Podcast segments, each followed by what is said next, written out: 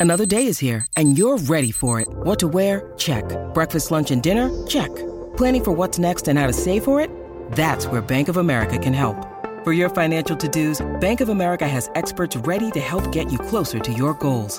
Get started at one of our local financial centers or 24-7 in our mobile banking app. Find a location near you at bankofamerica.com slash talk to us. What would you like the power to do? Mobile banking requires downloading the app and is only available for select devices. Message and data rates may apply. Bank of America and a member FDIC. The past few years, we've heard politicians and leaders talk a lot about reshoring critical supply chains. But even before the pandemic made this a topic that everyone's discussing, politicians in North America were trying to figure out a way to create a rare earth supply chain here. These are a group of elements that are critical to modern technology, and it's also an area that China has dominated for a long time. And so because the effort to create a North American rare earth supply chain started so long ago, it's an interesting case study. Right here in Canada, we have one rare earth mine called Nechalacho in the Northwest Territories. It's owned by Vital Metals, an Australian company, which also has a processing facility in Saskatchewan. And these are pretty small operations by modern mining standards. The mine itself is also really remote. And so I spoke to David Connolly, the vice president of corporate affairs at Vital Metals, about these operations, the company's plans for growth, and where their product ends up.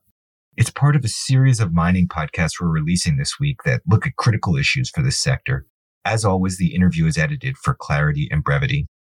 Hey, David, thank you for coming on down to business today. It's great to chat again, Gabe. You work for a company that developed one of the only rare earth mines in North America, and it's in the Northwest Territory. Can you just like give me a little sort of primer on your mine? Well, you're right. It is the only rare earth mine in Canada and the only rare earth mine in North America that doesn't uh, supply China. There's only two in North America. It's about 110 kilometers southeast of Yellowknife. You access it by air or ice road, or in the summertime, barge from Hay River and then rail to our metallurgical processing plant in Saskatoon.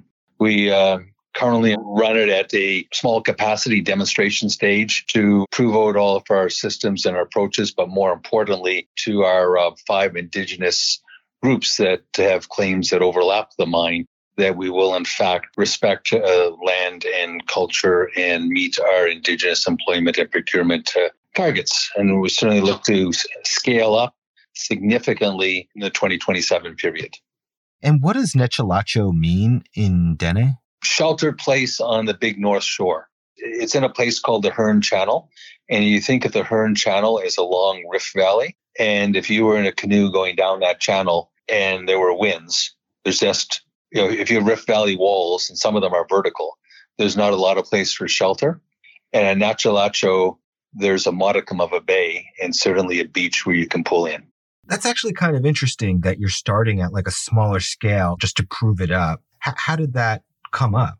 Well, I, think there's always either a desire from the communities or communities have a history of large mines coming in seeking permits and with the proponents promising, look, and, and, probably with good intent, you know, we're going to do it well. We're going to respect the land. We're going to respect your engagement and involvement, participation. But those are all promises and you have to wait until a very large mine is in operation. And some mines have done very well and delivered significant indigenous benefits.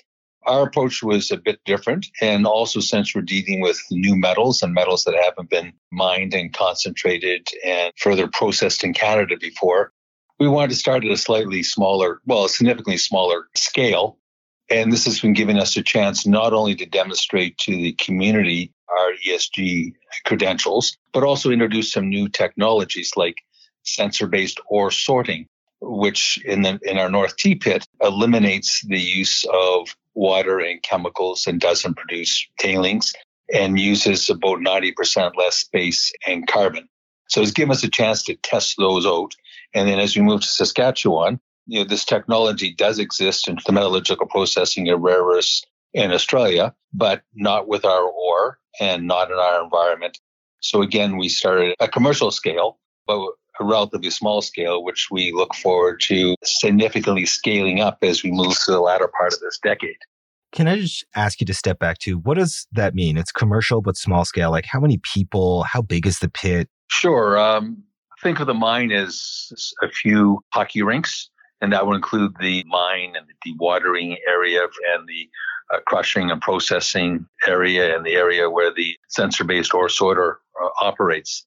I think maximum employees we've had is 58, but we, you know, we tend to be about 30 to 40 uh, in the Northwest Territories.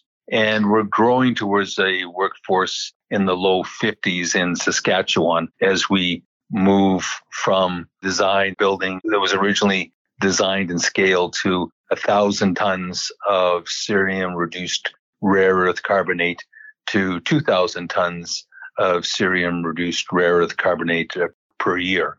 So again, commercial, but certainly leaves room for us to scale a number of fold as we grow the mine. You mentioned that this is fly in only. How are you able to mine a bulk material in such a remote setting? We fly the people in and the perishables, other products and the concentrate. We move primarily by barge and a backup is uh, ice road. Right. So with, with barges that, that 1,000 to 1,500 tons, you can move a significant amount of material. And that's doing some interesting things for a town called Hay River. That's where barging that goes down the Mackenzie into all the, or many of the communities in the high Arctic and rail and, and road all come together. So you have marine, air, rail, and road all coming together within a kilometer of each other in, in Hay River. And over time, the, the amount of product moving through Hay River and the port of Hay River has been decreasing. But with the evolution of Nechalacho, the amount of freight, and particularly southbound freight, going through the port and then multimodal, either on a rail or truck, is increasing significantly, but more importantly, will increase another 25 fold or so as we shift from the North T to the, the Tardif pit. Just to give a bit of scale, the North T, which is our demonstration, is about a million ton pit. The Tardif pit, which is still being drilled out, is currently around uh, 94 million tons. So you can see that there's the opportunity to become a global multi-generator producer of rare earths to our friends and allies. Now we're going to pause a minute for a short break. When you need mealtime inspiration, it's worth shopping Kroger, where you'll find over 30,000 mouthwatering choices that excite your inner foodie. And no matter what tasty choice you make, you'll enjoy our everyday low prices, plus extra ways to save, like digital coupons worth over $600 each week. You can also save up to $1 off per gallon at the pump with fuel points. More savings and more inspiring flavors make shopping Kroger worth it every time. Kroger, fresh for everyone. Fuel restrictions apply it does strike me as an interesting counterpoint to the idea that the only mines you can build today have to have massive scale to justify huge capital costs and infrastructure needs and things like that.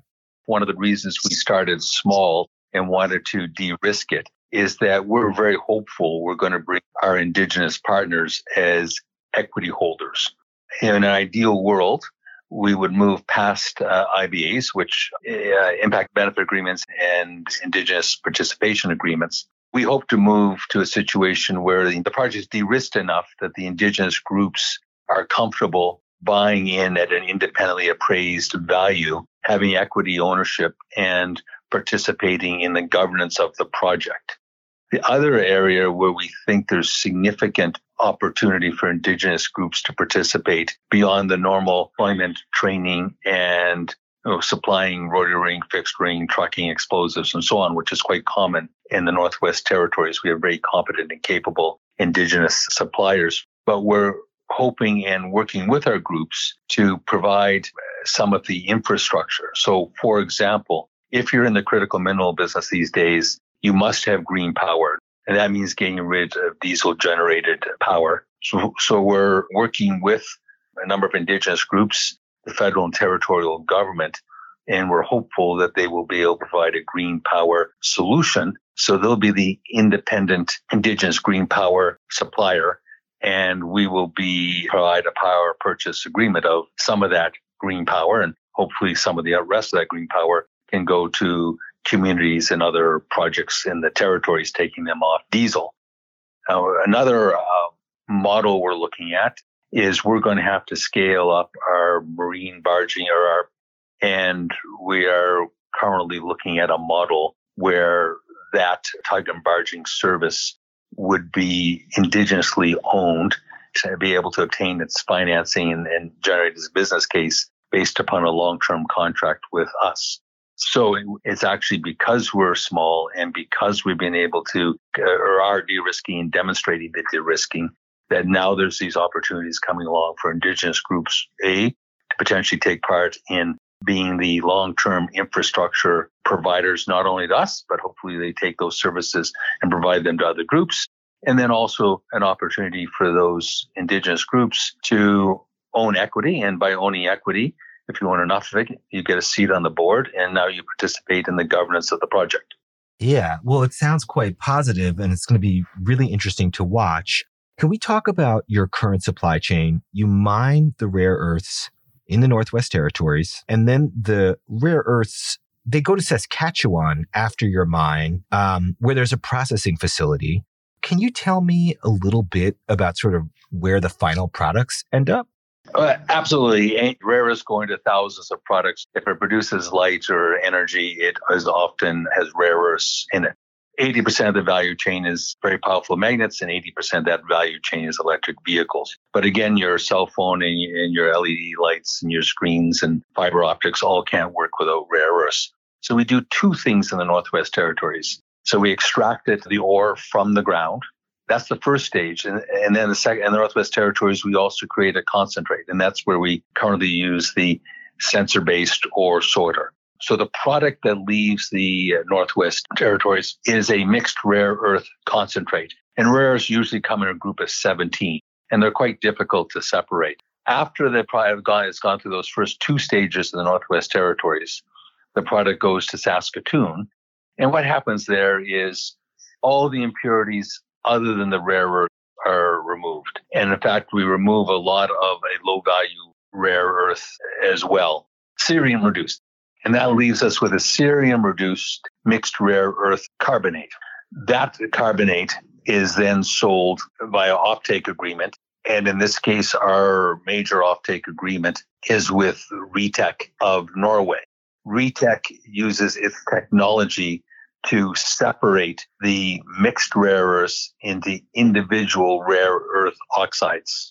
There's an offtake agreement between REEtec and Schaeffler of Germany to sell those oxides to Schaeffler, who use them to produce the drivetrains for electric vehicles. Wow. One of the things you hear a lot about today is reshoring. And I'm curious if the fact that you have this North American supply chain, if you've been able to identify investors who are more interested in you because of that. I think generically, so I'd rather not answer that specifically from a vital point of view, but as someone who's been in the critical minerals world for a while, and we very much appreciate the think tanks and the governments and the various policy agencies that promote the reasons why critical minerals are very uh, important. They're essential for decarbonization. They're essential for changing our economies from being internal combustion engine based to electric vehicle based. And frankly, they're necessary for our national security goals as well. Most policy people assume that customers are prepared to pay a premium for rare earths that have a high ESG. So who consumes most rare earths by value? It's people who make electric vehicles, whether those are bikes or trucks or trains or cars. And those companies are extremely price conscious. It's not clear to me that there's empirical evidence that they're prepared to pay a significantly higher price to get rare earths that have a much higher ESG than the ones being processed in China government truly wants this to happen, it may require government to consider policy steps that make it more difficult to supply low ESG materials into our supply chain. That was David Connolly, the VP of Corporate Affairs for Vital Metals. I hope you find this stuff as interesting as I do. That's our show this week. Thanks for listening. Thank you to Bryce Hall, who composed and performed the original music you heard, designed Down to Business's logo, and executive produced this episode. Thanks to Pamela Heaven, Noella Ovid, and Victoria Wells for web support and editing. I'm Gabe Friedman, and I'll return with another episode. But until then, you can find all your business news at financialpost.com.